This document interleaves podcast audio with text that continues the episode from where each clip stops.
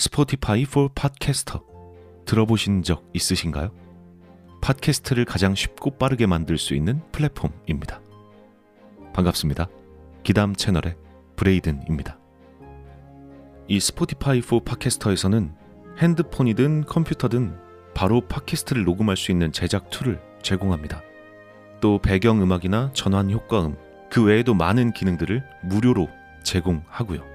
그리고 여기서 끝이 아니라 여러분들이 이렇게 만든 컨텐츠를 스포티파이 포 팟캐스터를 통해서 애플 팟캐스트, 구글 팟캐스트, 그 외에도 여러 가지 다른 플랫폼들에 한 번에 배포하고 한 곳에서 관리할 수 있습니다.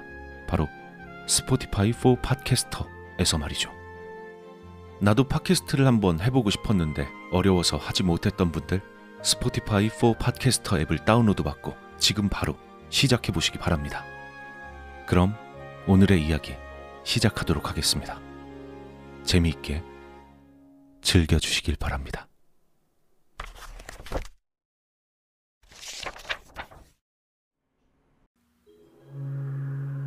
아파트 단지 밖 최촌 마을이란 곳에서 학원을 다니고 있던 어린 나는 그 당시 온라인 게임에 빠져 있어 학원을 빼먹기 일쑤였다.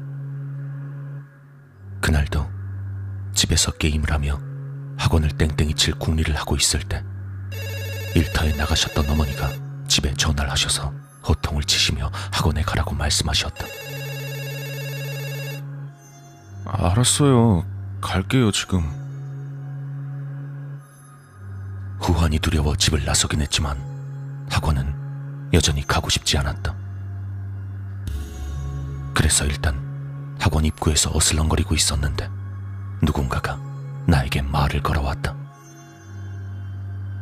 야, 너 여기 살아? 말소리가 난 곳으로 돌아보니 거기엔 약간은 통통하고 갈색 물태 안경을 쓴 나보단 조금 큰 또래의 남자아이가 있었다. 아니, 나 여기 학원 다녀. 이 건물 삼 층. 그 아이에게 그렇게 대꾸를 한 나는 학원을 가기 싫은 마음에 걷는 것을 멈추고 땅바닥에 주저앉아 공벌레를 잡으며 바닥에 돌을 뒤적이고 있었다. 그때 내 뒤통수 쪽에서 그 아이의 말이 들려왔다. 뭐 잡고 있어? 너 뭐 잡는 거 좋아하는구나. 그럼 나랑 가재 잡으러 안 갈래? 마침 학원에 가기 싫었던 나는 그 아이의 말이 너무도 반가웠다. 그 아이는 최촌 마을의 뒤편의 산을 올라가더니 성림스포츠센터 건물을 지나 인창초등학교 쪽의 산을 오르고 점점 더 사람의 인적이 없는 외진 곳으로 갔다. 난 힘이 들었지만 처음 본 아이에게 얕보이고 싶지 않아 힘들단 소리 하나 없이 혼자서 낑낑대며 따라갔다. 그렇게 한 시간 정도를 더 넘게 따라갔을까.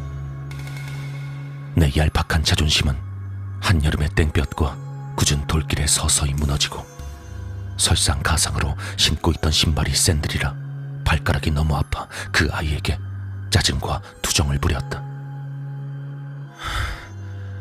야, 아니 어디까지 가야 가재가 있는데. 가재 잡으러 가자며.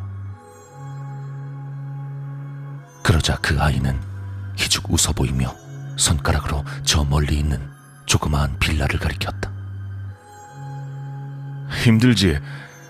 저쪽이 개나리 아파트거든? 저길 지나면 오십칠 사단이란 곳이 나오는데 그쪽에서만 가재가 살아. 그 말에 난 고개를 끄덕거리곤 다시 그 아이의 등 뒤만 쫓아갔다.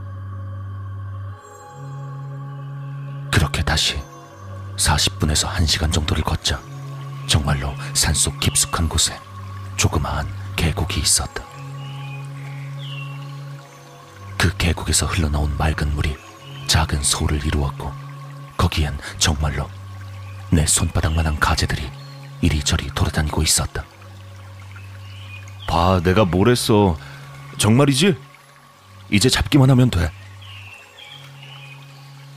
그 아이가 했던 말이 거짓이 아니라는 게 밝혀진 데다 생전 처음 보는 가재들이 그렇게 많다는 사실에 그동안 투덜거리고 짜증이 났던 마음은 눈 녹듯이 사라졌다. 이제 가재를 잡기만 하면 되는 건데 가재들이 정말 빨라서 간신히 한 마리를 잡을 수 있었다. 내가 실망한 표정을 짓자 같이 갔던 아이가 말했다. 너 가재 되게 못 잡는구나. 아, 저 밑에 내려가면 여기 물을 쓰는 우물이 하나 있는데 거기서 내가 잡아줄게. 가자. 난 가재를 잡을 생각에 신이 나서 그 아이를 따라 그 우물로 갔다.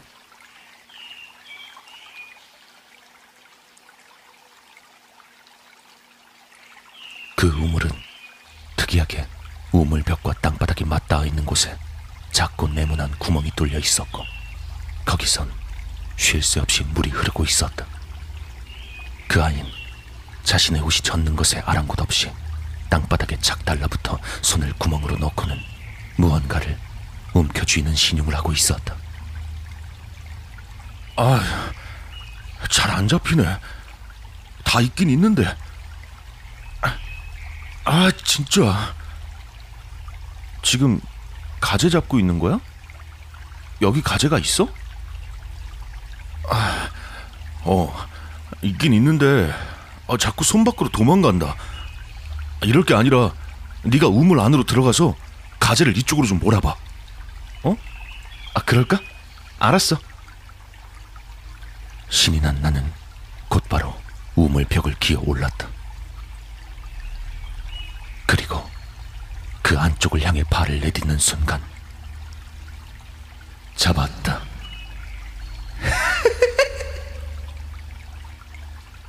마치 유리를 날카로운 것으로 긁어내는 듯한 소름 끼치는 웃음소리였다. 그때 난 우물벽에 시야가 거의 가려져 있었기 때문에 그 웃음을 누가 내는지 몰랐지만 정말 소름이 끼치는 것을 느끼며 우물로 내려앉았다. 하지만 발이 땅에 닿지 않았다. 그 우물은 정말 깊었고 땅바닥 쪽으로 나있던 네모난 구멍은 우물물이 넘쳐오르지 않게 하기 위해 물을 내보내는 곳이었던 것이다. 깜깜한 우물 속으로 발이 쑥 들어가서 다시는 나오지 못할 것만 같은 공포를 느끼며 미친 듯이 우물벽을 긁어댔다. 발로는 계속 우물벽을 차고 입과 코가 물 밖으로 나올 때마다 숨을 쉬면서 그 아이를 미친 듯이 불러댔다. 하지만 그 아이는 대답이 없었다. 그때까지 살아온 짧은 인생에서도 가장 후회되는 순간들만 머릿속을 스치며 정신을 잃어가던 순간 왼발 끝에서 내 샌들을 누군가가 벗겨가는 듯한 느낌이 들더니 다시 한번 물 밖으로 떠오를 수 있었다. 그리고 난 깜깜한 늦저녁에 고속도로 중앙선 위에 서 있었다. 손톱은 다 깨지고 옷엔 진흙이 묻고 온몸은 흠뻑 젖은 채였다. 한 손엔 가재 한 마리, 그리고 왼발엔 아무것도 신겨져 있지 않았다. 지금 내 상황이 이해가 되지 않아 그렇게 중앙선에 멍하니 서 있었다. 얼마 지나지 않아 내가 겪은 일이 모두 현실로 와닿기 시작했을 때에야 목 놓아 울 수 있었다. 방금 물에 빠져 죽을 뻔했는데 이젠 난데없이 차들만 쌩쌩 지나다니고 분명 한낮의 땡볕이었는데 지금은 깜깜한 밤이었다. 중앙선 가운데에 서서 하염없이 울다 운 좋게 고속도로를 지나시는 분 중에 나와 부모님을 아는 분이 계셔서 부모님께 연락이 갔다. 그렇게 부모님의 차를 타고 밤 열한 시가 다 돼서야 집으로 돌아올 수 있었다. 집에 돌아가는 길에 부모님은 아무 말도 없이 차를 운전하셨다. 돌아가는 길에 오십칠 사단이란 이정표가 보였다. 난 너무 울어 끄끄거린 목소리로 그 이정표를 보고 난 가재를 잡고 있었다고 말했다. 그리곤 한손에 꼭 쥐고 있던 가재를 보여드렸다. 가재는 여전히 잘 살아있었다.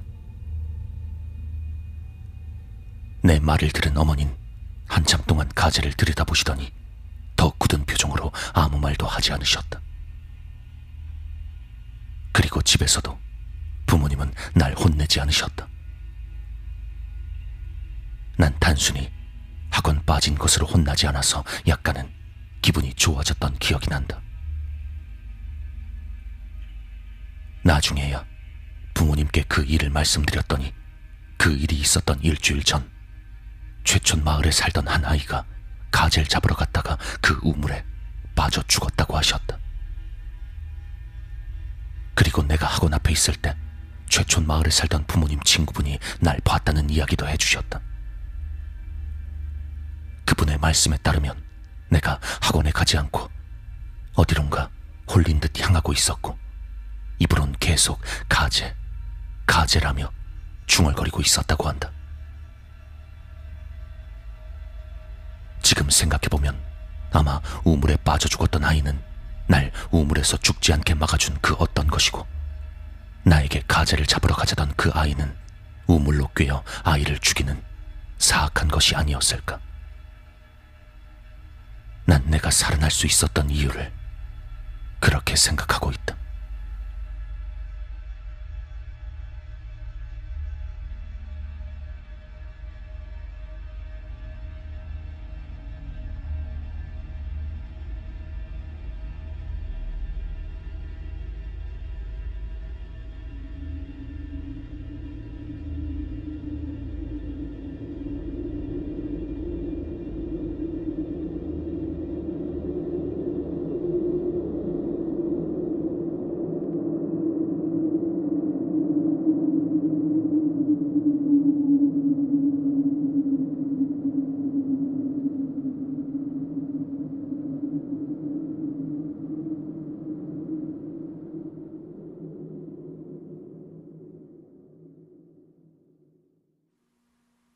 잡았다.